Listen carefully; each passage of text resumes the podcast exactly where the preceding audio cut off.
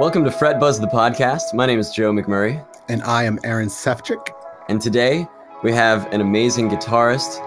Quist is calling in from Los Angeles, although he's from the Netherlands. Uh, not only is he an incredible guitarist, he's become a YouTube sensation for his jam tracks and his instrumental versions of popular songs.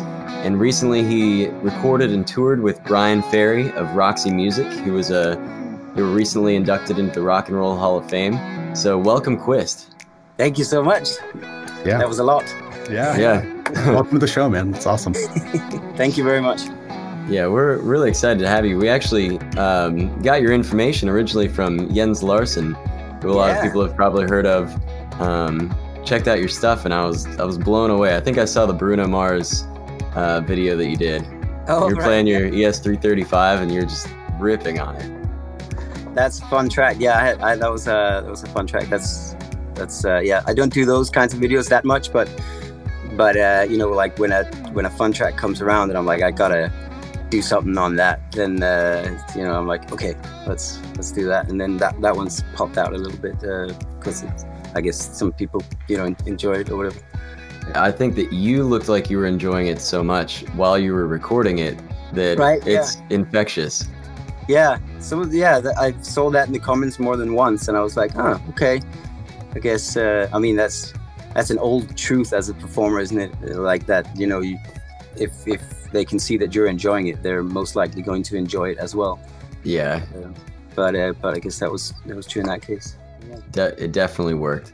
Yeah. It caught my interest in the first, you know, 15 seconds or so, and I was hooked.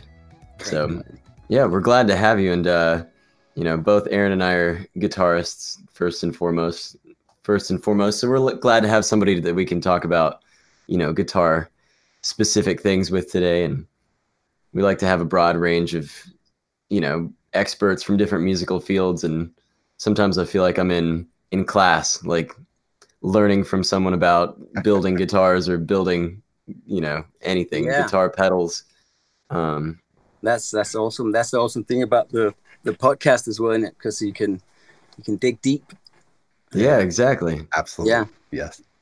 And it's Yes. great if you're out walking the dog or driving to work, you can learn something and better yourself while you're, you know, multitasking.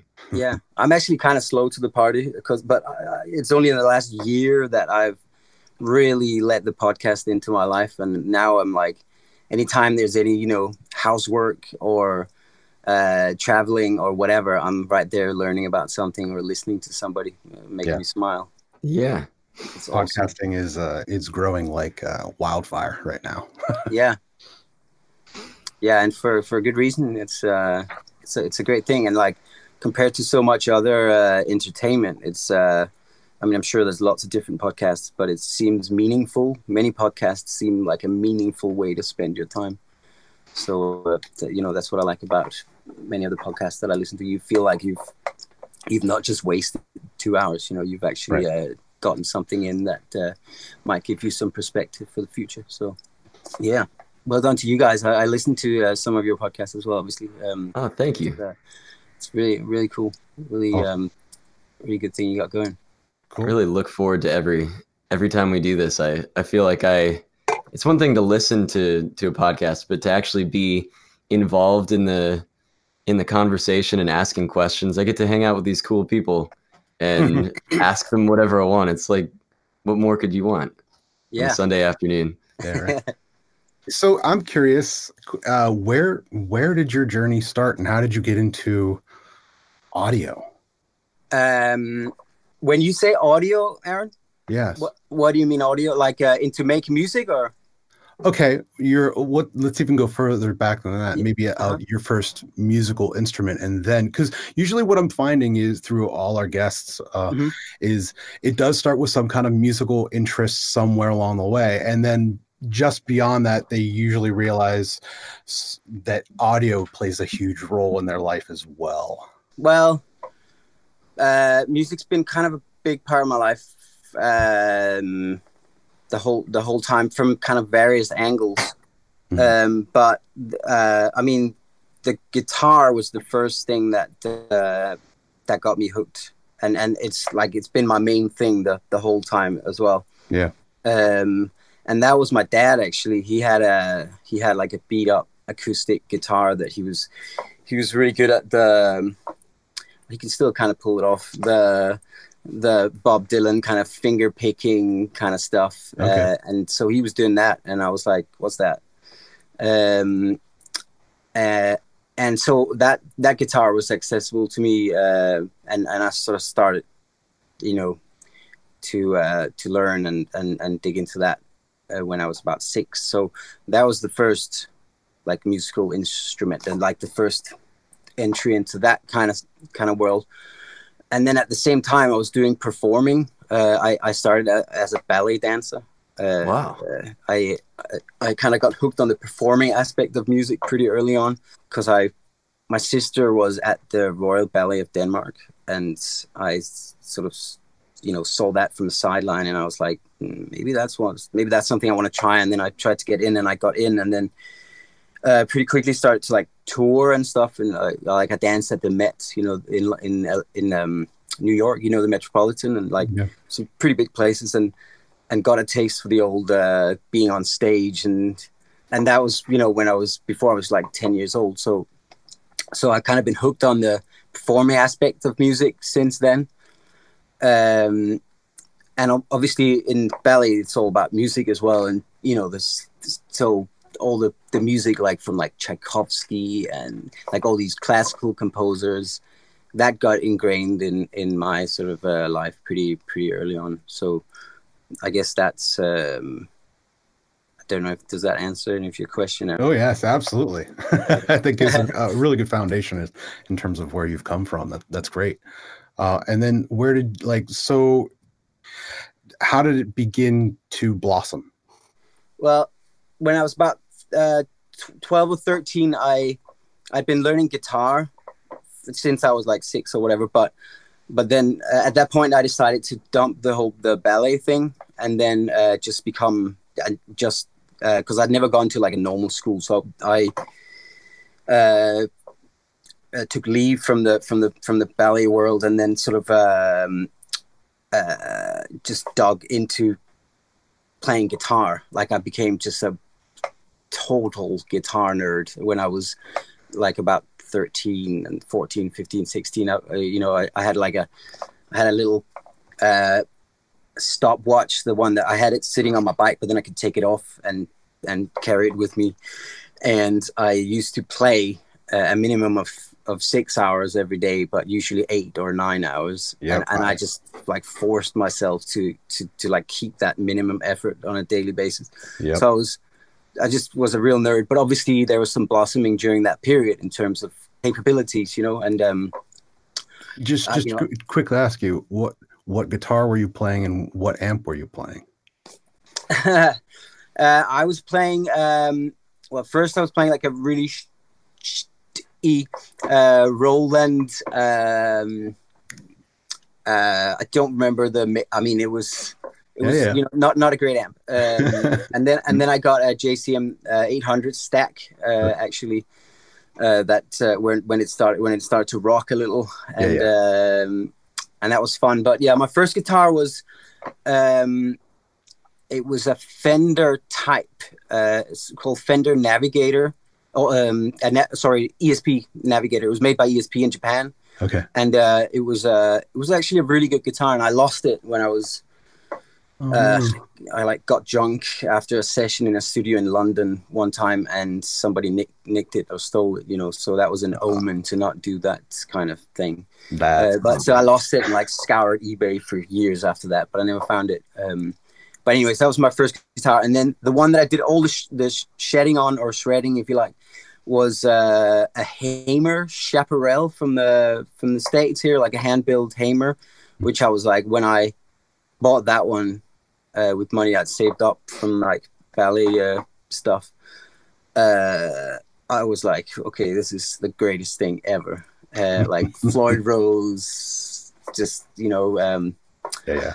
uh, all all the good stuff. So I, I was in heaven, and uh, I still have that one. I sanded it down to like a wooden finish because it was like turquoise. It was pretty much this color actually.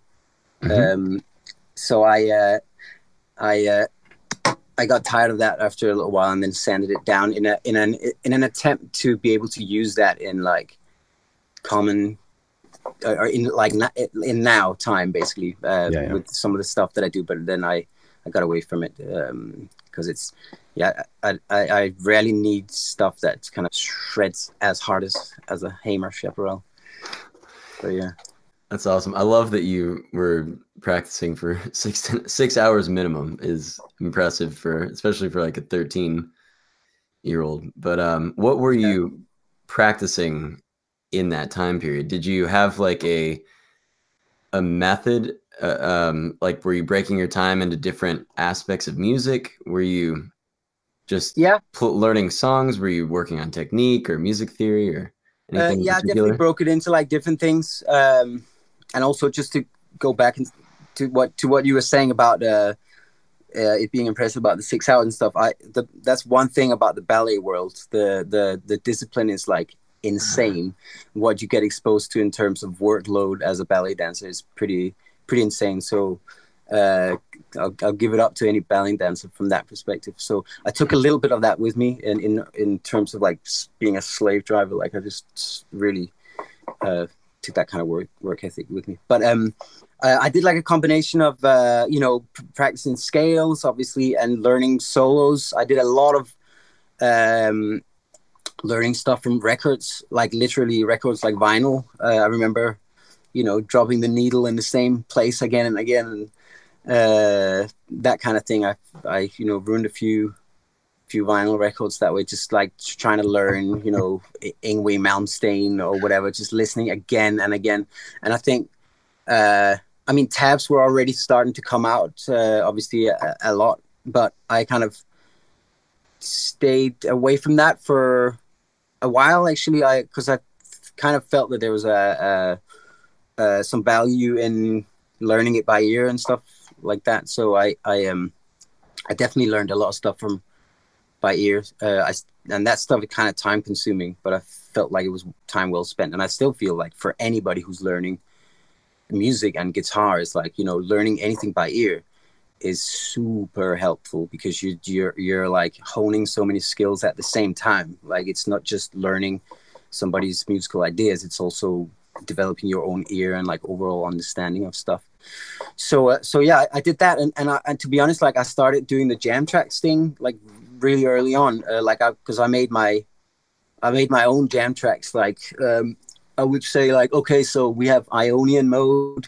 we have dorian mode we have phrygian mode. Like I, I lined all the modes up and i said okay how, how can i make a progression that because I was you know reading up on music theory and and stuff like that from various whatever sources I could find like guitar magazines and whatever, and so I would uh, line up like jam tracks and I would play it uh, play just like really rough into like a um, I don't know what they're called boombox or like a you know just like really crude recording situation, and I would just play like five minutes with a metronome and a rhythm guitar and then I would rewind and just solo on top of each mode like that. So record like a mode specific progression on rhythm guitar with a metronome, and then rewind and just play, rewind, play, rewind, play ad libitum. Just uh, getting to know the the modes that way, and and that was that was kind of the foundation for what became my YouTube channel. Like um, goes way back to me as a teenager, like uh, learning the modes that way. I kind of because I kind of wanted to share that with uh, the you know with other people because I thought it was a pretty great way to practice, and that was the the first things that that that became um, big tracks on my YouTube channel, like those jam tracks. So uh, so it was quite a full circle kind of situation.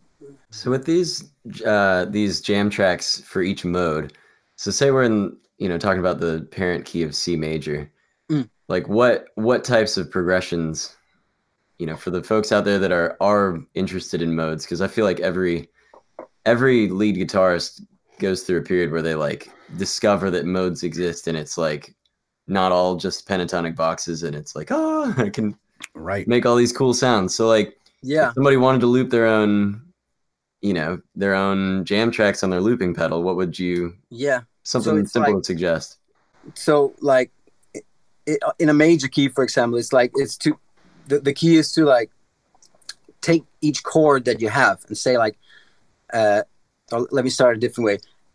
The, the trick is to make a progression that contains all of the notes of the mode. So, because if you do that, you and nothing but those. Uh, if you do that, then you know it, it'll sound right when you're playing the mode, and it'll sound wrong when you're not. You know uh, that that's that's kind of the the, the really basic uh, way. Uh, so like in a major scale, you know, if you play the one chord, the four chord, and the five chord, you've now stated, so to speak, all of the notes of the major scale. So, so the trick is to find progressions that that kind of cover cover all, the, if not all the notes, then like all the key notes. So even a, you know, even a one and a four chord, uh, if you play a major chord, a, ma- a C major to an F major, you know, naturally you, you're going to want to play um, a C major scale, even though in those two chords you're missing, you're B missing, right. you're missing a B natural. So, but um, you, you probably want to play a major scale anyway. But but you you could also play a Mixolydian if you wanted to. But like, say you wanted to do a Mixolydian progression, if you had C major and you played a B flat major, it's kind of like you're stating you're stating all the very obvious notes in a Mixolydian progression.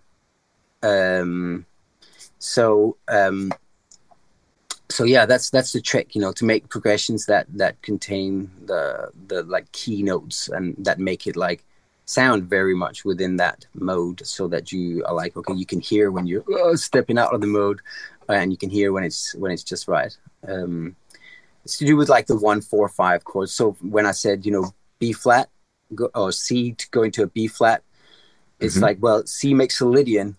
If you look at the parent key of C Mixolydian, Mixolydian is the fifth mode. So uh, so the parent key would be F because if you you know F major, if you walk up an F major scale, the fifth note you're going to get is C.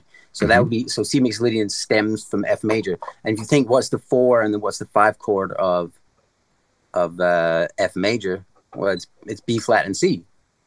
So so by playing those two and being in C Mixolydian, you, you know it's you're covering most of the most of the bases. So it's really you know if you seek out the, the four and the five chord of the parent key of whatever mode you're you're trying to play in, then um, you will have covered in many cases a lot of the ground.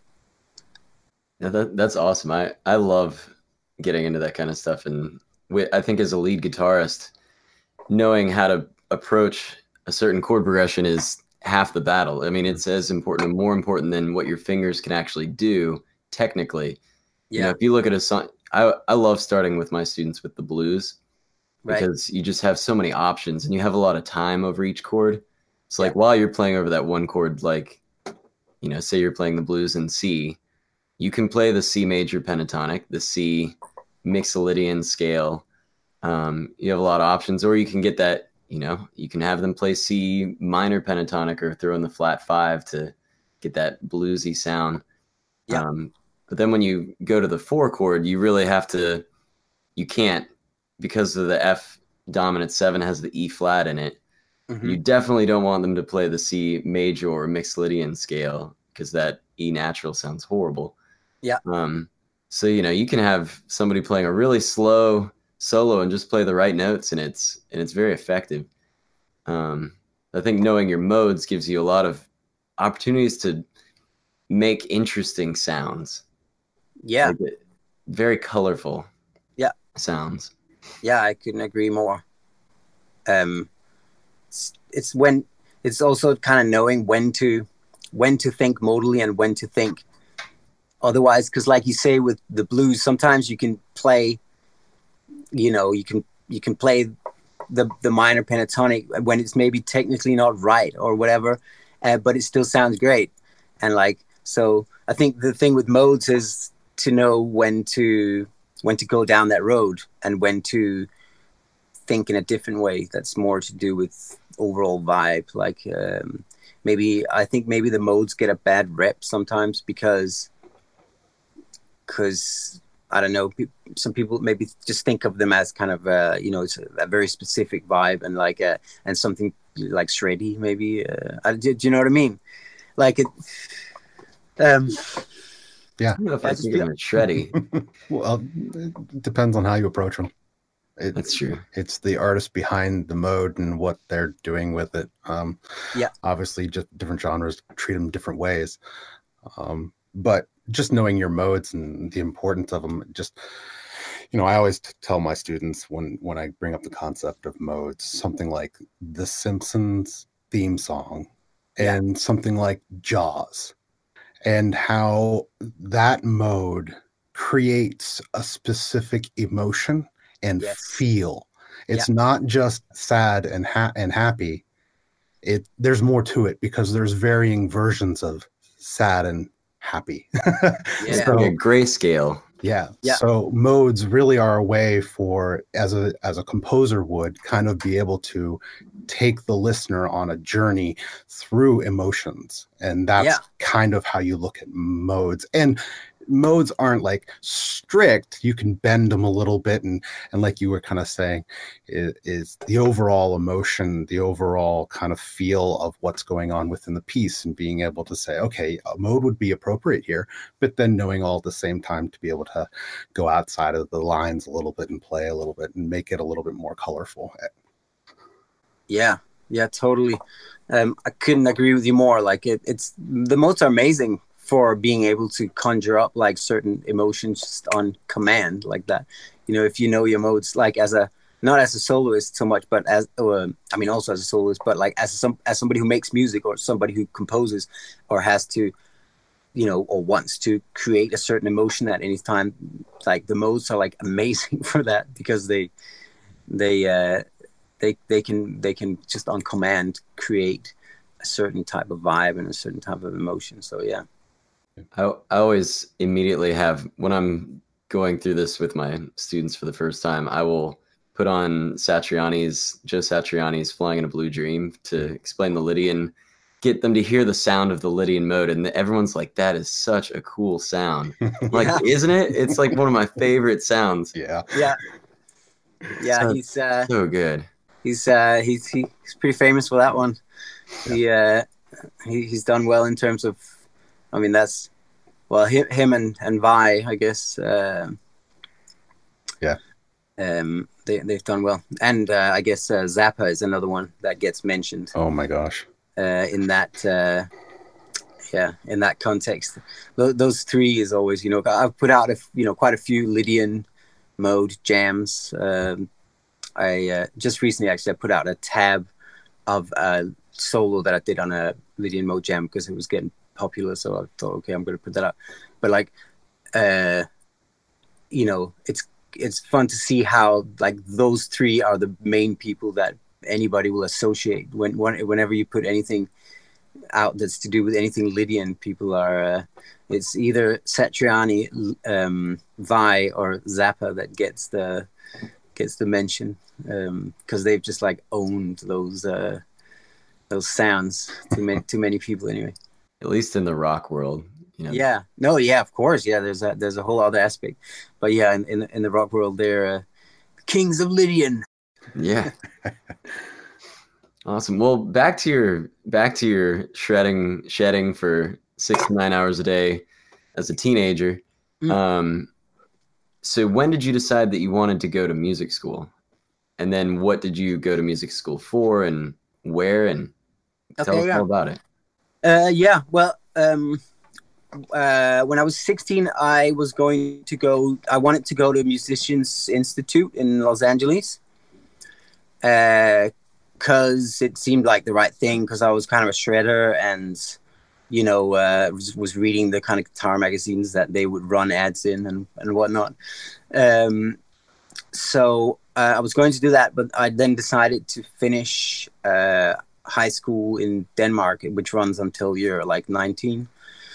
So uh, I decided to do that first, and then in the meantime, after I finished high school, uh, I found out that there was a musician musicians institute in London, uh, in the UK, um, and so I was like, hmm, well, maybe I'll actually try that one. It was a it was a little closer, and I was moving away from my you know out of my parents' place and whatnot. So I was like, maybe I'll maybe I'll maybe I'll move to London. Um, so uh, so yeah, that's what I did, and um, went there for a year and then it changed its name and owners and like somebody ran away with a lot of money and it was pretty uh it was a pretty messy uh, school. Some some stuff happened. Yeah. like, you know oh, you i don't know you know you've probably been in the context of music schools and not not always is everything uh, as uh, organized as it seems to the students. Right right. So yeah so some stuff happened. And and um and then well, one of the teachers was a teacher at the um, Royal Academy of Music uh, in London, uh, who ha- they have a, a, jazz course. Um, one of the, the most uh, famous recent uh, students of which is Jacob Collier, the guy that just won. He won two Grammys for his uh, arrangements. Uh, yeah, he's amazing. He's he's pretty cool too. But he he he went to that course. So that was the same course that this this um, teacher, um, who actually was literally, uh, he his whole vibe was the kind of arrangement uh, madness that Jacob Collier is now known for.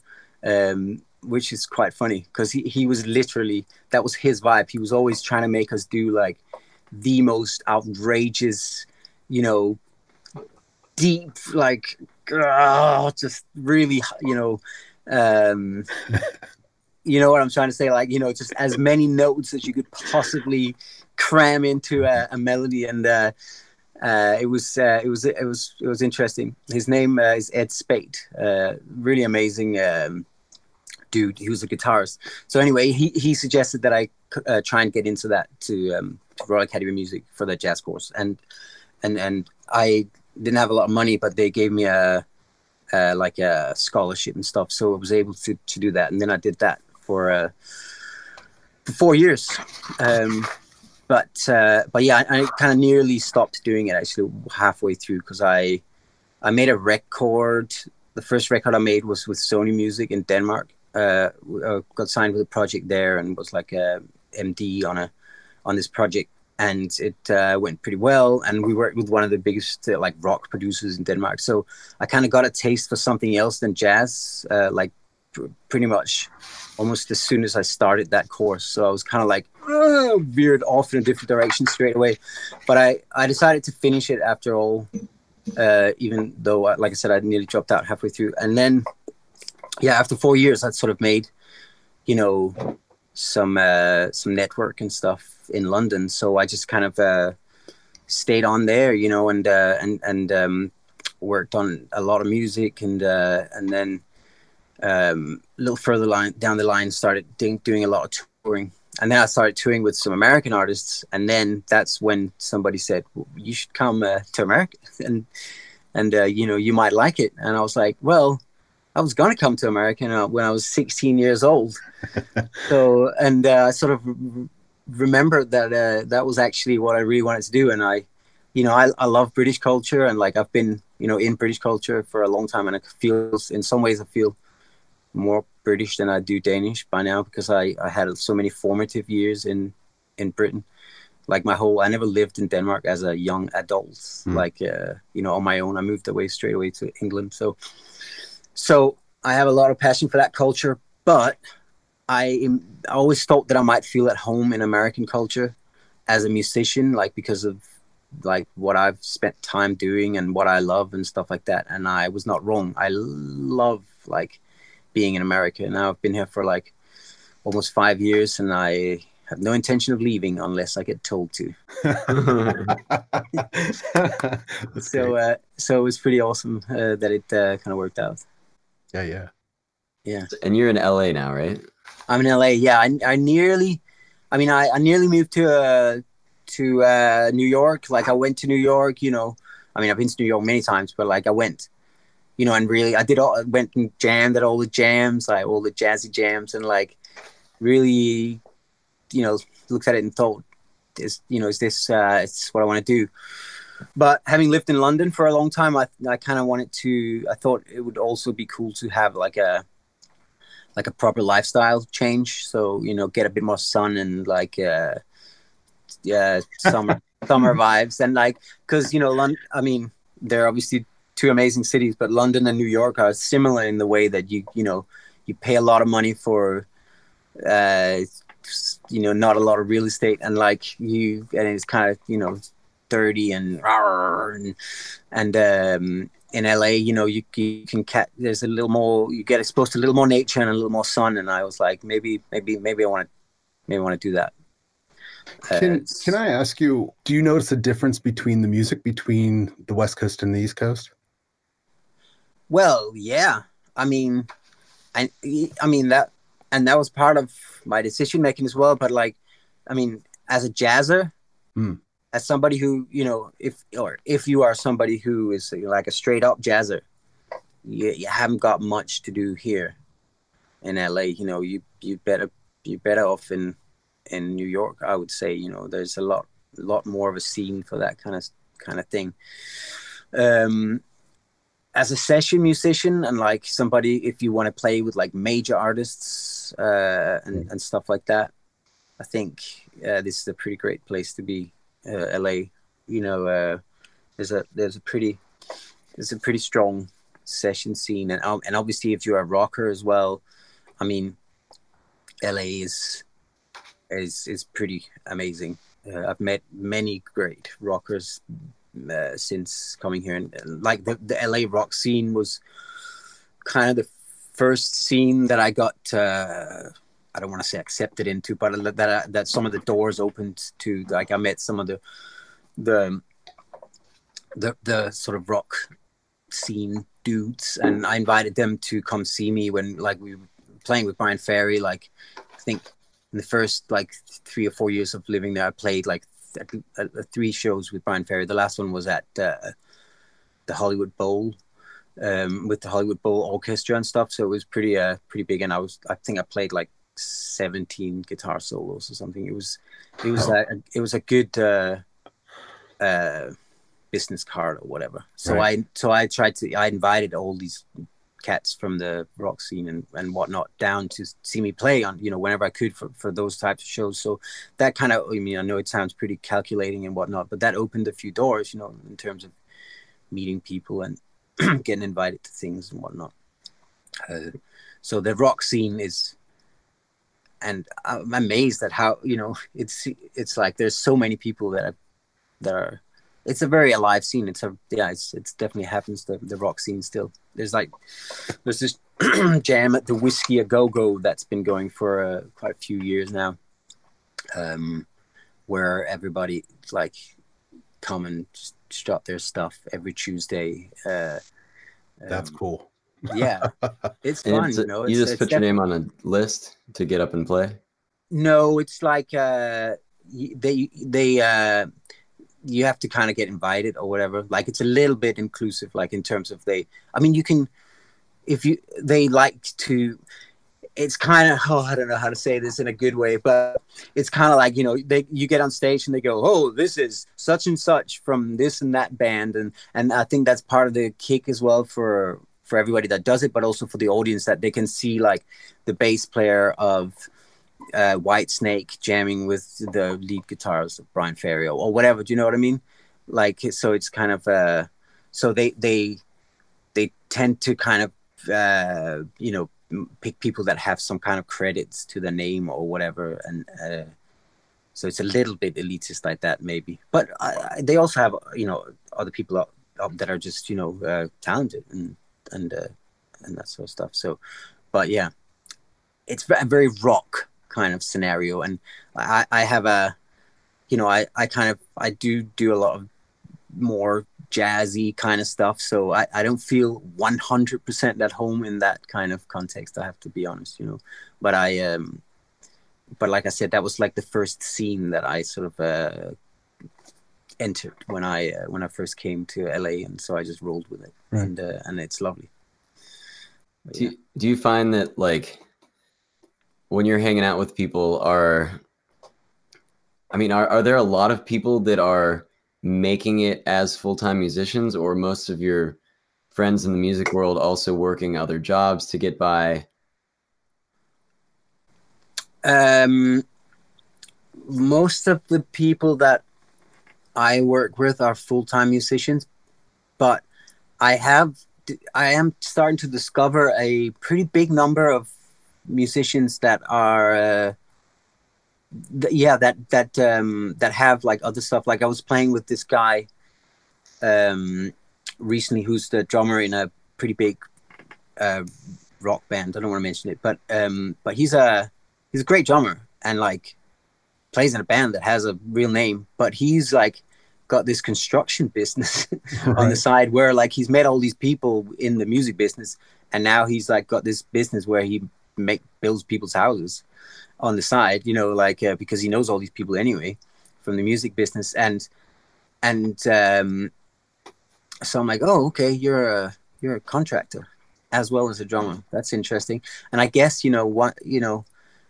I, have seen that more and more actually over here, where I, I guess that you know at some point people get tired of, of you know a, a, certain amount of struggle or whatever. If if there's not enough like gigs or not enough um uh, like uh, you know if it's too much up and down it, that gets stressful over over uh, uh, an amount of years. You know i can i can testify to that myself. You know it's it's uh, that's a stressful situation. So if you can get rid of that stress by having some kind of totally constant income source on the side then uh, i guess that's you know that's definitely something to think about for health and peace of mind you know and and yeah so i i'm definitely starting to realize that uh, that's the case for uh, for for for quite a few musicians over here, and also some that you don't expect. Like uh, like I say, where you're like, oh, that, that's like such and such who played with such and such, and uh, but he's like got a construction business. Okay, interesting. so I, I'm very much. I mean, I'm still relatively new being full time. I think I I quit my job in 2014. Wow. So I've been full time music since then and i i don't think at least at this point in my life i couldn't if i had another job i wouldn't be able to make i wouldn't be able to spend enough time practicing and preparing for different types of gigs as a musician mm-hmm. and like even just preparing for my students lessons like sometimes somebody wants to learn something that i need to spend some time on preparing or i need to you know oh here's an offer to play this this gig where they want this type of music you know yeah. they want st patrick's day music and we're going to pay you for that so i need the time during the day so much preparation to prepare time. yeah and if i didn't have that time i wouldn't be able to take the gig and it's just like it's all a snowball if you're available to take any gig that's thrown at you yeah then you can make and you have the time to prepare for those you can make it but at least in where i am yeah where, where are you guys well, we're actually in different places. I'm in okay. Virginia Beach, Virginia. Right. And I'm in Northern Virginia. Right, right. And I used cool. to live up in Northern Virginia, and that's how Aaron and I got to know each other. We were both working together. Right. we had so, a band. We had a band oh, called yeah. the Kairos Quintet. The what, sorry? The Kairos Quintet. Uh, oh, cool. Yeah, we we played a bunch of original music. It was fun. But uh yeah. So what? Like K K I uh, K A I R O S. Yes. I don't know that the. I think our website we let the domain die. It, it's been a while now. Yeah, it, you, I'm sure you could search it. It's out there somewhere. But but the thing is, it. I I know of a Kairos, even uh, or e- either quintet or quartet uh, from, but I felt like they were from England. But uh, but it might have, it may have been you guys. I, I've definitely seen that name before in all likelihood, it, due to our schedules, so. it would be it would be awesome if it was us. We wrote a lot of we wrote some great music.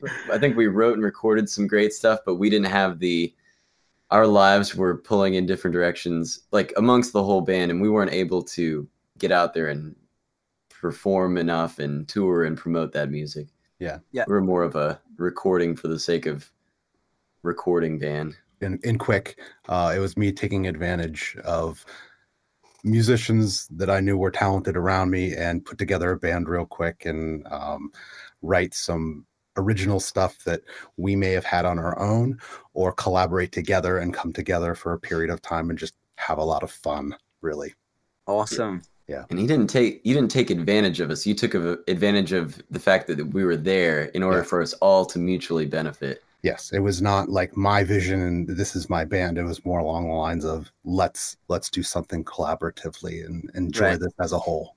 That was that was my vision. But that's awesome. Yeah. I think that kind of scenario is literally medicine to me. Like, you know, playing and, and creating with other people is like the best Yeah. thing I can think of. I'm getting goosebumps right now. Yeah. I, I, uh, I felt the rush as well right there, literally just thinking about that because it's like it's the best freaking thing, you know. Yeah, it's it really uh, it's literally medicine to me. Uh, it's yeah, It's especially powerful when you've written something and you're you're going into this collaboration with the open mind of like I'm going to take other people's suggestions Mm. and somebody throws some idea out there for your song that you never would have thought of. Like just from a totally different angle and you're like it's Yeah. per- that's awesome. Yeah. Yeah. So, Yeah. yeah. Yeah. collaboration is uh sometimes it, it can sometimes you can shy away from it because of complications with like songwriting who owns the rights to songs and everything and Yeah. you just don't want to have to deal with paying people and whatever but it's the finished product is often far superior Yeah. Yeah.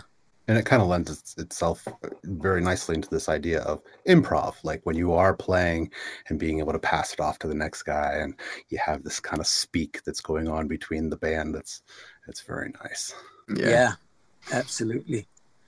Do you seek that out sometimes uh, at present, or is it? Um, how do you feel about it now? good In- in terms of putting a band together Uh, yeah, or in terms of putting yourself in that situation, however you can, like of sometimes, you know, or even just playing with people, creating, cre- you know, not ne- not necessarily creating, but like, uh, uh, be yeah, being creative, playing with people. Oh my gosh, yes. I mean, not. I'll say it, to be quite honest with you, uh, not so much anymore because I've recently had children. Not recently, but my oldest is five years old, so they kind of took over, and I was of the mindset, okay, I'm going to be with my kids for the first couple of years and just Yep. raise them right. um, uh, but yeah. Um, previous to this, very much so. Um, anytime there was an opportunity throughout my entire life that I had a chance to be able to play with somebody and create um, something out of nothing. Uh, that was that was always me as a kid. Like you were talking before about how you were 13 years old and playing for six, eight hours a day. I'm I'm right there with you. I'm connecting with you the entire time. Um, that was me as a young kid going to all the record stores and all the music stores and putting up those pieces of paper and take a ticket and call me because I want to play with you. And I would just do that Nice. all the time because it wasn't like I just enjoyed playing with as many people as I could get to play with. I liked that collaboration. I liked the the the prospect of actually creating a band and and rocking out. That was that was very much me. I mean, you're talking about the, the magazines and oh Yeah. that's just that yeah, very much. That's It's- awesome. And so I'm in a very weird spot in my life now. I I was when I was in Northern Virginia and when I was in studying music at George Mason, at one point for a lot of a lot of that period, I was in three bands doing mostly original music and all of them and playing all these gigs that were incredibly fun but not profitable at all. Right. Um, I mean, really losing money on overall. Be, you know, by the time you play a gig where you might, if the band's getting paid, you know, a couple hundred bucks, and you've got four of you, Mm. that's fifty bucks each. But then, like, one of my bands, we'd, I think a couple actually, we'd take fifty percent of the band earnings would go to the band account to pay for studio stuff, equipment maintenance, whatever. So maybe you're taking home twenty five, but then maybe you had a beer and like you so maybe you brought home 20 bucks but you had to pay for parking. And you also rehearsed one night that week for that and your entire evening that night. So like like 10 hours of effort and you made 20 bucks. It just wasn't profitable Yeah. so when i came to virginia beach i i was looking for bands because i thought that's what i was supposed to do and i started making money playing solo and i've had a hard time like I want I miss the band connections and that excitement. Mhm. But I've only played with bands a couple times here when I've been like paid to play Like, come sit in with us. We need a guitarist for the night. We'll pay you. Just Mhm. show, you know, learn the song, show up and play, kind of thing. It's just, it's hard to imagine spending. I just, I can't make enough money doing it right now, unless you made that your thing and you played the big like. At least around here, like if you're in a big local cover Yeah. band or tribute band playing Oh, big that's what I was just going to say. I think it depends on your locale. You're in Virginia Beach now. If you were in LA with a playing with a band, I think it'd be a little, just a little bit of a different story. But so do you? So Virginia Beach is very much a get paid to play location. You know, Right. there's just built-in crowd. I mean, last on Thursday for Fourth of July, I I was playing on on the oceanfront street, and like there were tens of thousands of people walking around, and I was you know on this little tiny stage, like you know playing my heart out, but That's awesome. In other we've had a lot of guests who have been in scenes like New York or Nashville and other places where the circumstances are the opposite where there's lots of musicians and not so much of a built-in crowd Right. um it is LA the type of place where as a musician you can just like go in bars will pay you to clubs will pay you to play or is it based on ticket sales um Uh, how how does those- it work out there yeah, both of those are uh, are definitely there. Um, I have a lot of friends that, I mean, that will go out and do big time, like session gigs, but then they also have these little um, comfortable bar gigs that they do every single week. Um, like I've noticed that that's definitely a thing that a lot of the musicians over here do. Like they just they have these fairly comfortable um uh, what's it called when you go and play there again and a again residency. Yeah residency yeah thanks thank you. They have all these residencies happening. Um and they get paid for it yeah. Uh, i not always i think will there be loads of people i'm not sure. But i mean it's a bar situation so there's obviously folks there and and and that kind of thing. Personally i don't really seek out that kind of thing. So um. So so yeah I, I I don't have that much hands-on experience with that kind of thing but um um, do you notice, uh, if I could interject real quick, do you notice in terms of like, um, we're talking about bands, but then we're also talking about this idea of uh, a, a solo person like Joe, almost like a singer songwriter type of thing. Um, Yeah. Is there more of a demand one way that you see uh, towards bands or singer songwriter, or Uh, I- mean, I know pe- people that that are. I know both types. You know, I Right. know a guitarist that goes out and does a lot of solo uh, shows. You know, he knows a million songs and has great arrangements and Mhm. and whatnot. I mean, I I I have actually done. I've done some. You know, in the last few years, I've done a few like um, you know, well paid like solo type of things. Okay. Um, you know, where, where I, I say well paid not to um brag, but just to say that I did them, you know, kind of more for the for the money, basically. right, right? I No, mean, no, no, understandably so. You know, just like money gigs, basically. You know, um, and so those definitely happen. You know, that people will want a guy in the corner to play some nice music, and then they'll pay well for that. Yeah. Uh, th- those those definitely happen, and and and um, but yeah, the, the band scene. There's tons of bands. Like three days ago, somebody called me up to ask because I'm touring slightly less right now than I uh, have been and in you know previously. I'm I'm focusing a lot on creating and making music right now. So uh, so he called me up and said, well, now that you're not touring, you know, do you wanna do you wanna join this band that goes out and does all these gigs, you know?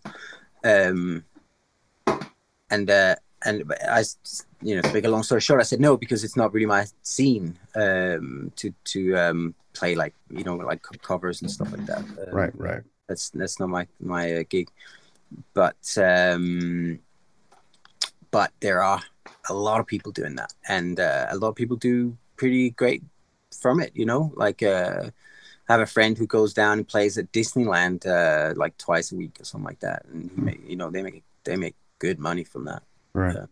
Is he playing in like a um like they do that at Busch Gardens in Williamsburg, Virginia, where they actually have like like written out like people have their charts in front of them and they're like wearing costumes, and it's part of the they're paid as park employees, but it's like a major part of the park is Right. professional music, like orchestral almost. Right, right. so they have at Disneyland? Uh, I, I guess uh, I I haven't been as much as I probably should have. Um, so I'm I'm not entirely sure. So Um, surprise your kids with a, or you know, say it's for the kids, but really it's for maybe Yeah. for you too. yeah. no, I, yeah, I I um I should actually uh, explore it more. I uh, I have not been um, really down there all that much. So I've been to Anaheim, obviously Mhm. uh, to to NAMM so many times, and I always see it and go, yeah, I, I should uh, I should check this out. But Hmm. yeah, I'd love to go to NAMM. We've talked about that, like trying to, Aaron and I trying to get to NAMM. Yeah, we It's just- definitely need to. Yeah, Oh, you Anaheim's far. Yeah, yeah, that would be that would be great to um, to meet you guys that way at, at NAMM. That's a that's a good forum, and uh, Yeah. you could meet you know a, a, a lot of potential guests as well. I'm sure. Yeah. Um, it's that's the obviously the I mean it's obvious, but yeah, it's the, one of the great things about NAMM obviously is that everybody is, is there. It's everybody and- within this field of ours, Yeah. you know. Um, have you ever considered Summer NAMM or? Oh yes. That's the one in Nashville. Yeah. Yeah, yeah. it's pretty soon as well, I think. Yep. Yeah. Uh, yeah, we scheduling is difficult. We're gonna make this happen sometime, Yeah, yeah. but Yeah. this year's brutal. Hmm. NAMM 2020. Not a bad idea, Joe. And that is where we're going to leave it for today. I can't tell you how much fun I've had with this conversation. It what a good time. And I can't wait for you to hear next week. It's it's awesome. What a good guest. Uh, I definitely suggest that you go and check out his YouTube channel. Uh, as Joe was talking about at the beginning, the uh, Bruno Mars one is quite enjoyable to watch. So, yeah, by all means, check out Quistorama.com and enjoy all that he has for your pleasure. Yeah, great guest. Can't wait for you to hear part two next Thursday. In addition, hey, by all means, if you're enjoying all of the material from Fretbuzz the podcast, man, we've covered a lot of stuff. By all means, jump on over to iTunes, do all the usual, give us a review, and more importantly, when you get the chance, reach out to me at aaron at fretbuzzthepodcast.com. I know you're listening, and I thank you so very much. um, I'd love to be able to put a name and a face with who you are. Uh, send me your questions, send me comments. Uh, I'm really interested in the fuzzier kind of concepts for people, things that maybe are a little unclear, whether that's, oh, I don't know, recording tone, amplification, how things work. Maybe that's finding jobs or school questions or certain professionals within the musical field. Anything, things that you guys have questions on. Maybe it's a technique or theory questions. Send them my way, and I'd love to be able to dig into them uh, with you. That'd be great. So, yeah, Aaron at fretbuzzthepodcast.com. And with that, I think that's where I'm going to stop. So join me next Thursday for part two with Quist as we jump into more of an amazing conversation on Fretbuzz, the podcast.